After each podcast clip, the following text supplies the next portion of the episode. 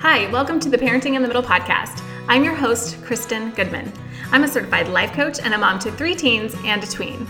Do you ever wonder if you're doing this whole mom thing right? Are you pushing too hard or not enough? What does it look like to love your teens yet keep firm boundaries? Do you know that you can do all of this without yelling and feeling frustrated? Here in this podcast, you will find coaching and communication strategies to help you tackle all of your hardest parenting struggles. These strategies will help you parent with more confidence, peace, and influence. I'm thrilled you're here. Let's go. Hi, everyone, and welcome to the podcast. Today, in this episode, I want to help you figure out some ways where you can create a home that's more warm and inviting and comfortable for your teen. And the purpose of this is because we want your teen to feel safe. We want your teen to want to be at home and know that they can come to you and talk to you with anything that they might be struggling with. A lot of these ideas I am taking from the book Parenting the New Teen in the Age of Anxiety by Dr. John Duffy. In it, he talks about the time where we live, where things have changed so much and so fast within the last 10 years, that it is so important, even more important now than ever, to keep that line of communication open with your teen. We need to know what our teens are involved in and what they are doing because there's a lot of dangerous things around us. They can get involved in things online, or there's drugs and vaping and things that are more accessible, easily accessible now more than ever. Um, inappropriate content on the internet and information about pretty much everything at their fingertips. And even with our restrictions and things that we can do to create, you know, and try to avoid our children being exposed to these things, sometimes it's no matter what we can do, our kids are going to be exposed and our kids are going to do things that we don't want them to do. And so if we can keep this line of communication open, that that is key. And so some of the ideas today that we are going to talk about will help you in keeping that connection and that line of communication open so that your teen will be able to come to you when they need you. They will be able to talk to you about things that are difficult and hard. And so think about the vibe in your home. What does your home feel like? Does it feel light and open and and free of a bunch of stress and conflict and clutter? Or does it feel kind of dark and stressful and tense? And I don't want you to think about it in a way that makes you feel judgment over your home or like you're you're not doing it right or that oh my gosh, it's my fault. There's no way I can fix this. That things are the way that they are. I want you to be open and take a look at the things that are around you as if you are just noticing them. Don't make it mean anything negative about you or your home, but you're just noticing them. And then ask yourself, is that how I want it to be? And if it's not, it doesn't mean anything has gone wrong. It just means you want to create a change. The idea here is to create less judgment so that you don't feel bad, you don't feel shame because you are not going to show up as the parent you want to be from that place of guilt and shame and like things that something has gone wrong. We want you just to be in a place where you can notice and take action and correct the things that you want to correct. And then not expect your teenager to respond right away to the things that you're doing. That's okay. We're just depositing into their emotional bank account. So, the way we want to deposit into their emotional bank account right now, we're going to think about it in terms of your home and how inviting it is. Is it inviting for their friends to come over? Is it inviting in the way that they feel like they are comfortable? They have food to eat, they have the things that they like around them. When they come home from school, do they feel nagged and interrogated and like you don't trust them? And so, therefore, creating a, a mood in your home that feels like a lot of pressure, like they just want to go and hide, they don't want to deal with it. Or is it more inviting? Where they come home and they can take refuge from the stress of their day at school or the stress of navigating friendships. You know, our teens can be so stressed out, and then when they come home and we as parents just out of love want to know how their day was and they, they don't want to talk about it and so we can kind of badger them or feel like we're offended and so we take it out on them that's just creating more stress and pressure for them and so really notice how you are creating a space in your home that feels safe for them that feels like this is the place of refuge where they can get away from the hard stuff of the world and all the pressures of classes and sports and all of those things, which may mean you need to back off when you're at home. And so, what would that look like? We want your home not to feel like more stress or added pressure for your teens. We don't want it to be really loud and noisy and just more noise of the world. And so we really want to be careful in how much we're nagging and judging and telling our teens what to do. All right? Can you create a space that feels open and inviting in the common areas of your home so your teen wants to be there? And so as you think about this, and you're thinking of, okay, I want my kids to be in the kitchen when they come home from school and have a snack and not feel like they just want to go right to their room then have the snacks available and ready and make it the snacks that they want to have, that they like. And then release your children of the expectation that they're going to respond in a certain way. Remember, you are just depositing into their emotional bank account. So if you know the snacks they like, you have it prepared, you've set it out for them, you're inviting them to have a snack. Maybe they've had a really tough day and they just want to go right to their room.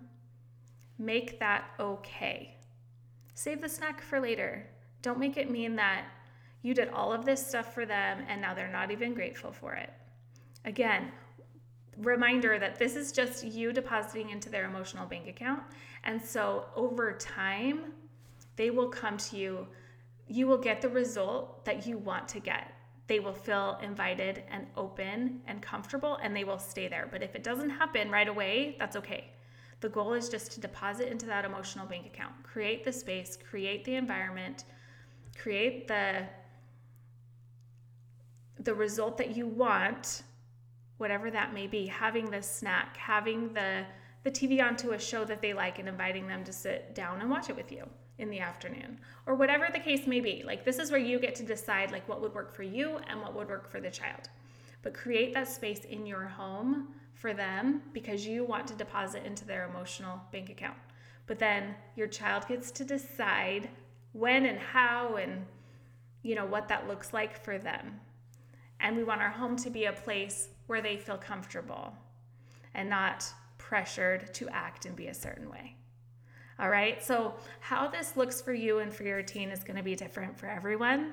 And so this is where you just get to play around with this idea, but just be careful not to judge yourself or to be disappointed if your child doesn't respond how you want them to respond. That's not the goal right now. The goal is just to get you into the habit of being the one that creates this inviting space in your home. The second thing I want to talk about is when you see your kids when they wake up in the morning or when they come home from school.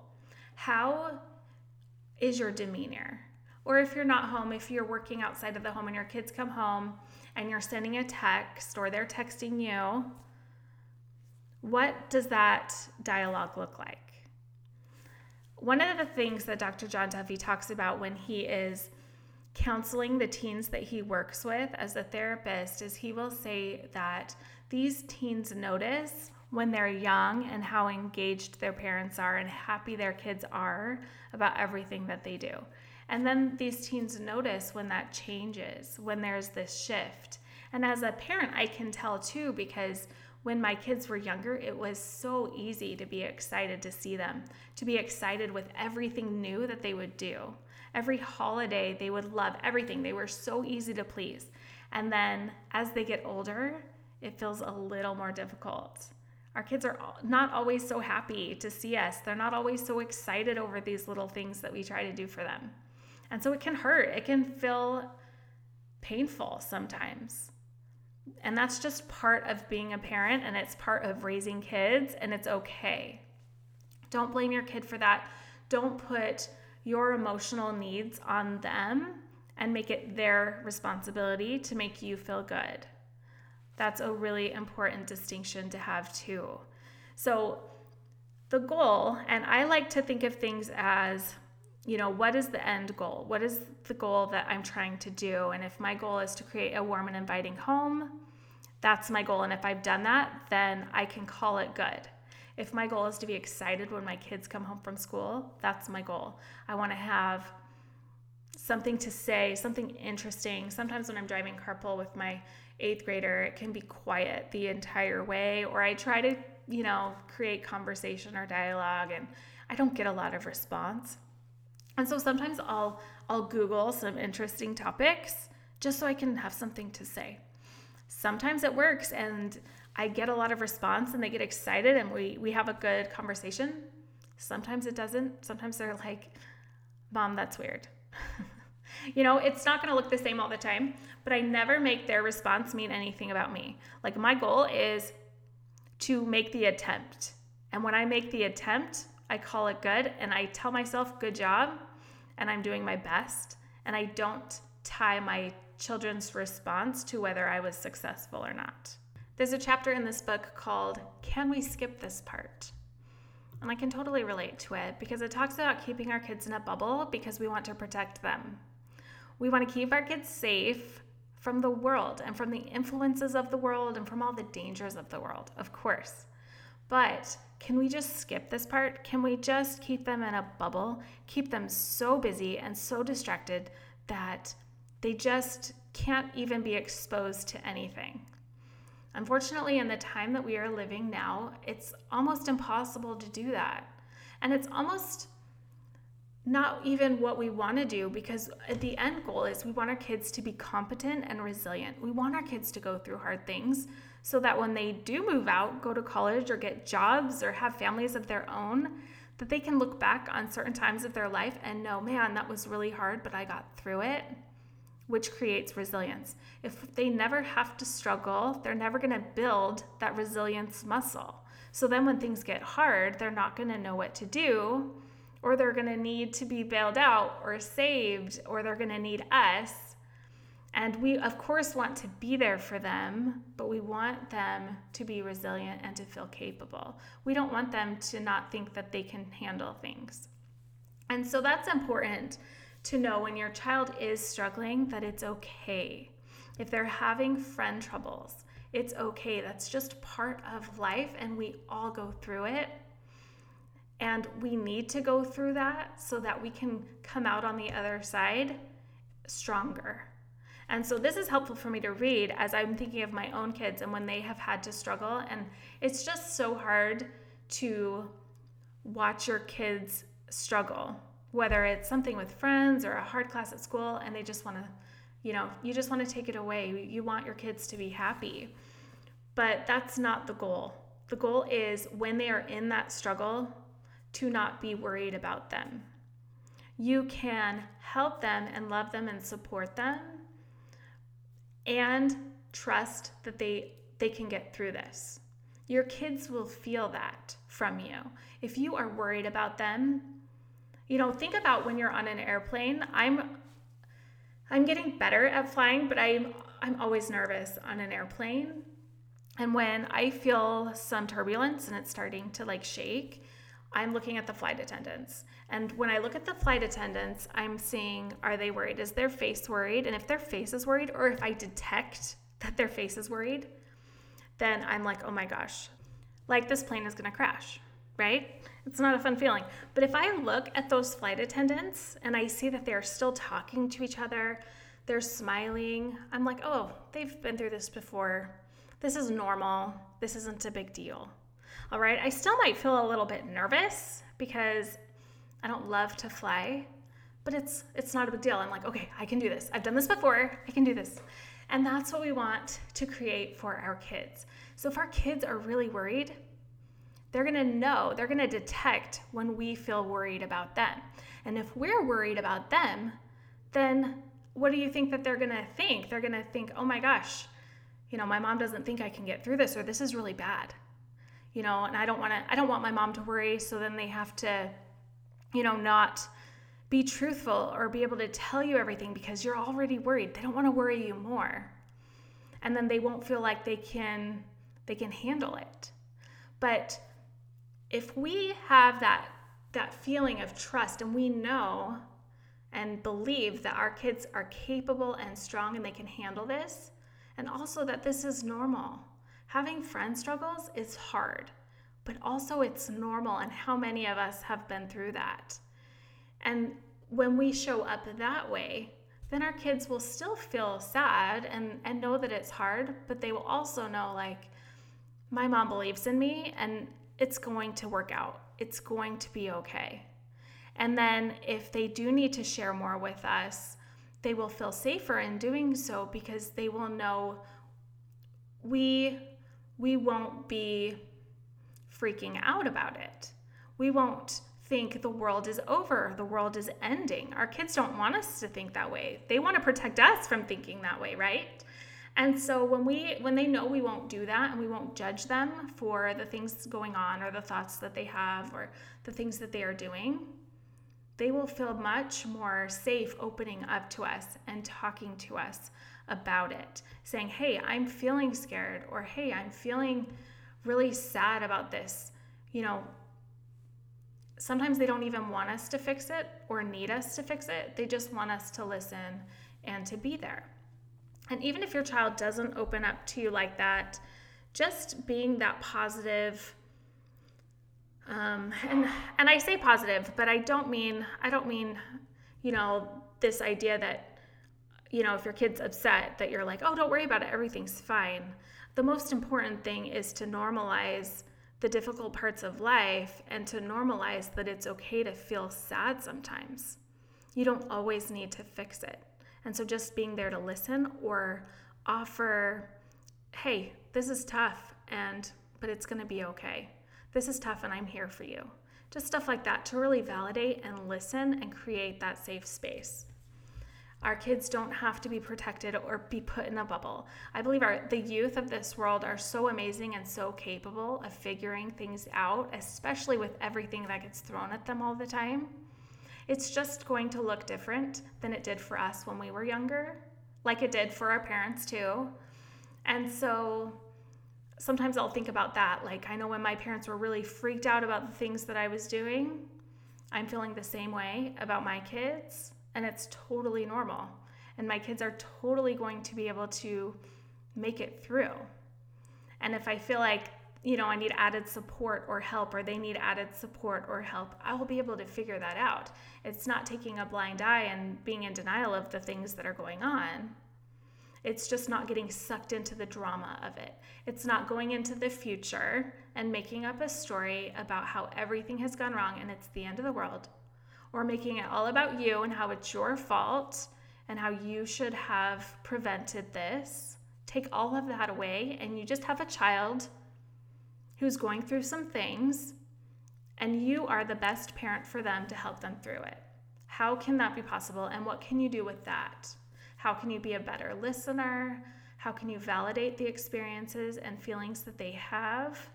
And how can you support them and help them find solutions and think of things that they can do?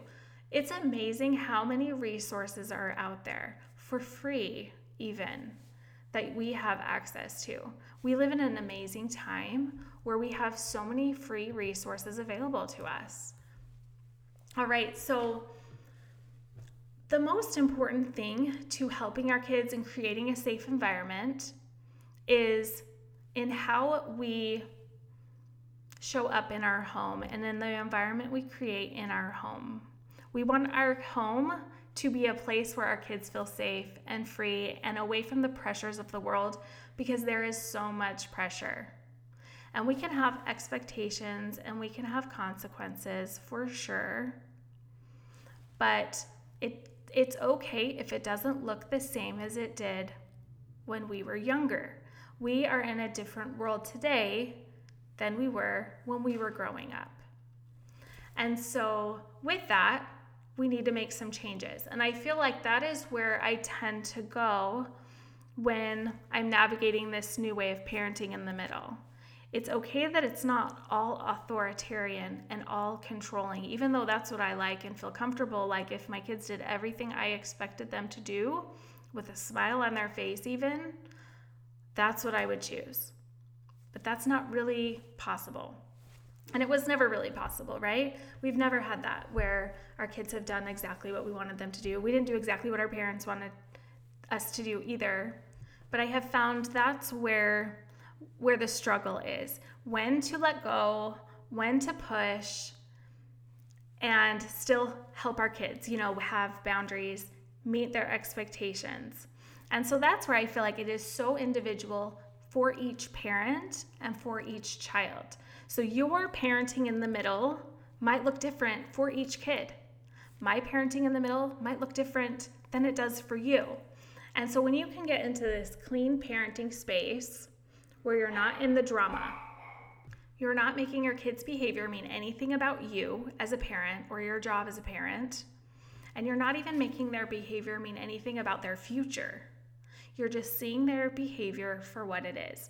So when you have a thought that's something like, they shouldn't have done this, this shouldn't have happened, this is terrible, and then you start thinking it's all my fault, or how could this have happened? I do so much for my child, and this is how they repay me, or they've just ruined their life. All right, thoughts like that that keep you stuck in the drama are going to create a feeling in you. That feeling is going to feel like you're a failure. It will feel like despair. And anytime you have those feelings of despair or like you are a failure, like everything has gone wrong, and you just feel defeated, those feelings are not going to drive your best parenting. And so the goal is to learn how to use thought work, access thoughts that are going to drive your best parenting because they are going to foster feelings of of love number 1, acceptance that this is the reality. This is what's happened. Okay? Acceptance does not mean you're in agreement with or you're okay with. It's just that you've accepted the reality of the situation. And then determination of what you want to do with it. What is the best way to do it? And trust that you will figure out the best way. All right? You won't be in this comparison mode of, well, that child never, that parent doesn't have children like this, so it must be me, right? That does not drive our best parenting. So when you feel love and determination and like you want to teach your child, all right. And if I think a thought like, I'm just trying to teach my child, my goal is to teach them. You know, my goal isn't even to punish them because what I want is that punishment to teach them. But, but sometimes that doesn't work. Sometimes that punishment severs the relationship that would teach them if I was fostering the relationship, right? And so it's okay if you don't always have a punishment. That doesn't mean you're a pushover, it doesn't mean you're not doing your job. So, this is where you as a parent get to really play with these tools. Um, I want you to stay really focused, of course, in, in teaching your children. But often I find that sometimes the punishment is the easy way out because it's easy to just give your kids a punishment instead of having that hard conversation or being vulnerable with your child and telling them how what they are doing is affecting you and how worried it's making you. It's okay to be worried. I know I said earlier we don't want to worry about our kids, but if we really are worried about it and it's not because of the drama of comparison or, you know, everything has gone wrong, it's like a genuine concern. I think worry and concern are different. Concern is you're in behavior that is damaging and harmful, either for yourself or for others. And I'm concerned about that. I feel like worry can get muddied in in like the drama of you shouldn't be struggling, you should be happy, you should act a certain way, your life should turn out a certain way and I'm responsible for that. And if it's not, then I have to worry. You know, we can worry because our kids are late home from curfew, because they're going to get in a car accident, right? And just get caught up in all of the stories we tell ourselves but concern is this is the situation, this is how I feel about it, so let me be honest with you and let's have a discussion. And when you can express yourself that way and you've created over time a home that feels safe, for you to express that and for your child to receive it and then express how they feel back to you, then think of the influence you can have from that place. So, not everything has to be, okay, you do this and then this punishment happens. It's like you are the teacher. So, how can you best teach your child? And so, really getting clear on that piece will help you so much. And then, with that, creating a home environment where your teen feels safe and comfortable and accepted. What would that feel like and what would that look like? All right. And then the last thing I will say, I've probably repeated myself a hundred times, is do not tie their response to whether you are successful or not.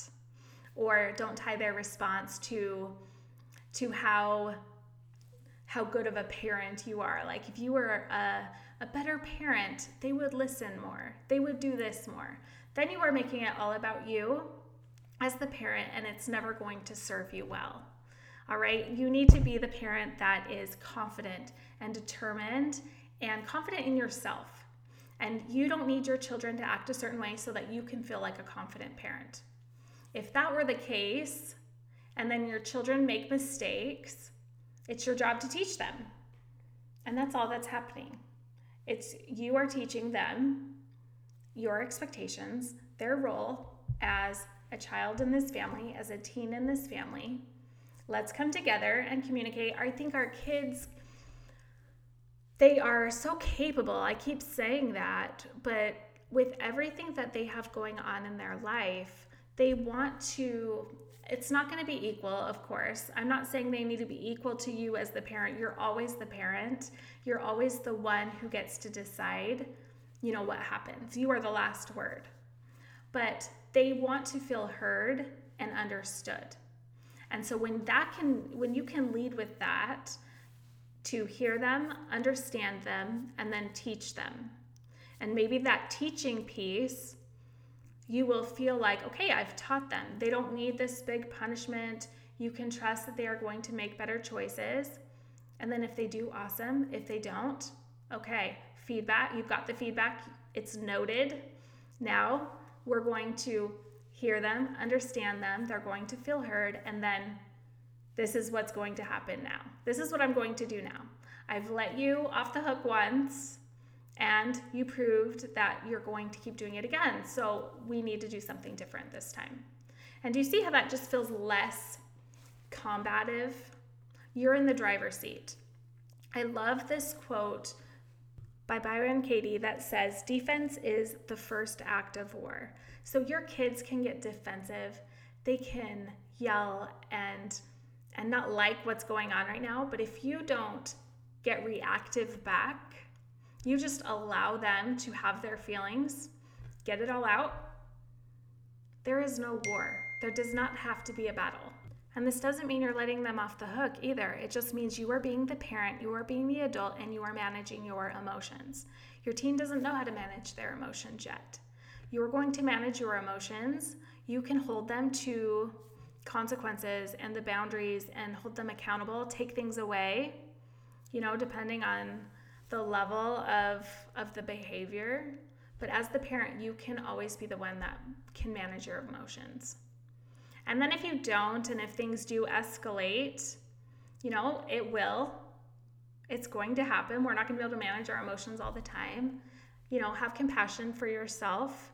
You can create then a place of of safety where you can go to your your child and say hey i didn't handle that very well. I should be able to manage my emotions over the things that you do and say and explain why it's hard for you.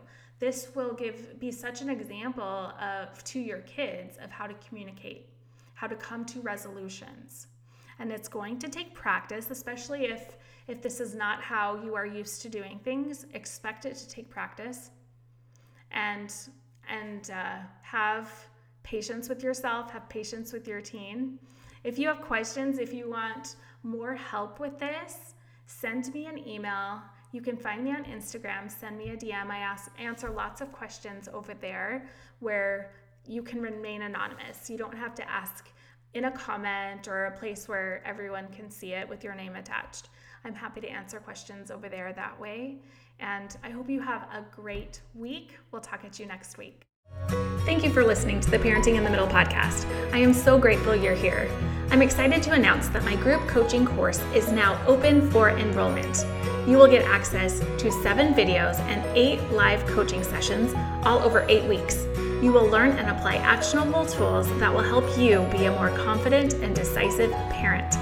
And because us moms like to put everyone else's needs before our own, you'll also learn how to set your own personal goals and actually achieve them. Send me an email at kristengoodman at parentinginthemiddle.com to get on the interest list. You can also find more information on my show notes or on my Instagram page at Kristen Goodman Coaching. I can't wait to see you there.